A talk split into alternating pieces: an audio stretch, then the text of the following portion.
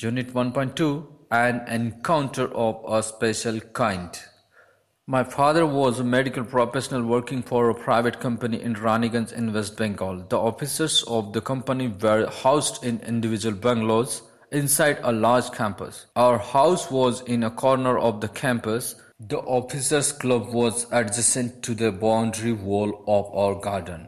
The compound was luxurious with green grass, colorful flowers and a host of tall and majestic trees.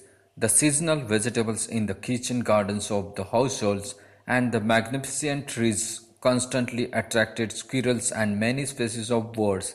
A group of langurs had even made their den in an aswata tree nearby. They had all become a part and parcel of our existence and daily life. A small incident on a Saturday afternoon left a profound effect on me and unfolded before my eyes a whole new dimensions to the wonders of God's creations. It was a few days into the Pujak vacations. Just like for any other child, the holidays provided an opportunity for me to become engrossed in various magazines and storybooks published especially for children in the festive season. After a hearty lunch, my parents and my younger sister lay down for an afternoon nap and I settled down with a storybook.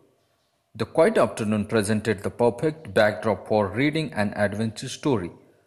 The silence was occasionally broken by the sound of my family snoring, the intermittent chirping of house sparrows, the harsh cawing of a crow, the shrill call of a kite flying high above the ground. Minutes ticked by. I became deeply absorbed in the book. Suddenly, I heard a group of street dogs barking furiously in the distance. I chose to ignore the commotion, thinking that the pack of dogs might have cornered a hapless pig. But soon, the barking became louder and more aggressive, and the alarm cawing of a flock of crows added to the cacophony. I also heard the disturbance approaching closer. Curiosity got the better of me. Leaving the book aside, I rushed to the veranda to see what was going on.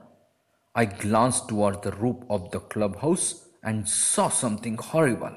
A big male langur, apparently the leader of its group, was holding a baby langur in its hands and mercilessly biting it all over with a definite intent to kill.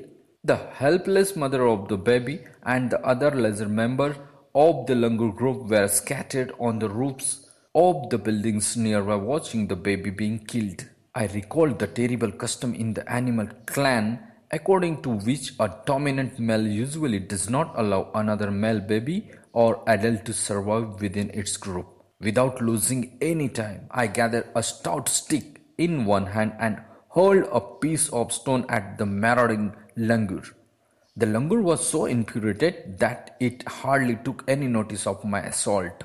But then I started throwing more stones. The dogs on their part raised their pitch of cry. The changed circumstances and the sudden unexpected attack from unknown quarters forced the langur to drop the baby from the sloping roof over the veranda. The baby was listless and appeared to be dead.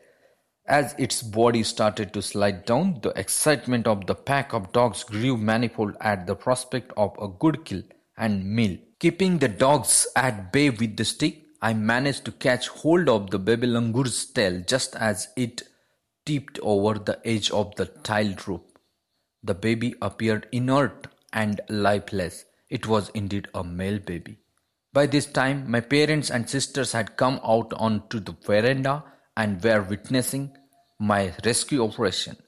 Some of our neighbors had also gathered in the distance. I took the baby langur to our backyard and gently laid him on the floor inside the poultry coop. His body was full of deep bite marks and scratched. Blood was oozing from some of the wounds. The baby remained motionless. My father provided first aid to clean the wounds and, and stop the bleeding. I was relieved to find out that the baby was breathing, even though his breaths were shallow. Splashes of cold water made the baby stir and after a few shaky attempts, he sat up. He was in a state of shock and started trembling like a leaf in the wind. His two little twinkling eyes welled up with tears and he started to sob with a muffled cry.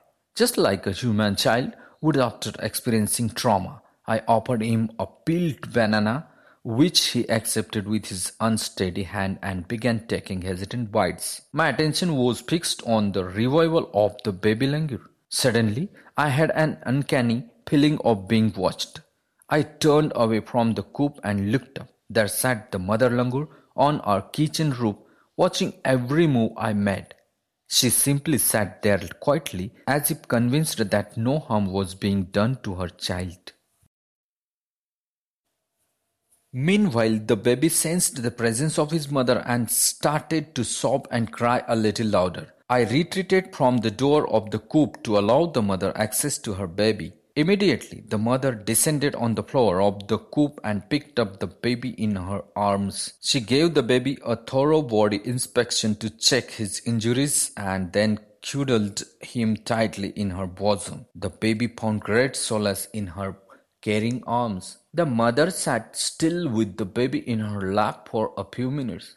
It was almost as if she was pondering over her options and trying to figure out how she could keep the baby safe from further assault. For a few seconds, the mother langur looked straight into my eyes. Even today, I cannot forget that look in her eyes, showering silent gratitude on me for saving her child. I was overwhelmed by the emotion, the sentiment, and the way she said thanks to me. There sat a universal mother holding a stricken child in her lap. Then, in a flash, she jumped with her baby clinging to her belly and reached our kitchen roof. She surveyed the area for the vicious male langur and then leapt away in the direction opposite to the place of the violent encounter. The brief meeting with the mother and the baby langur convinced me that interspecies communications and mutual trust is indeed a reality, and should anyone strike the right chord, the relationship hums into action. The mother langur showed me that food was not the only means of communication between man and animal, but that there were other means of establishing a bond through trust, compassion, and mutual understanding. fifty-five years have passed since that day. I am now seventy years old, but I still fondly remember that encounter of a special kind. Written by Tapan Mukherjee.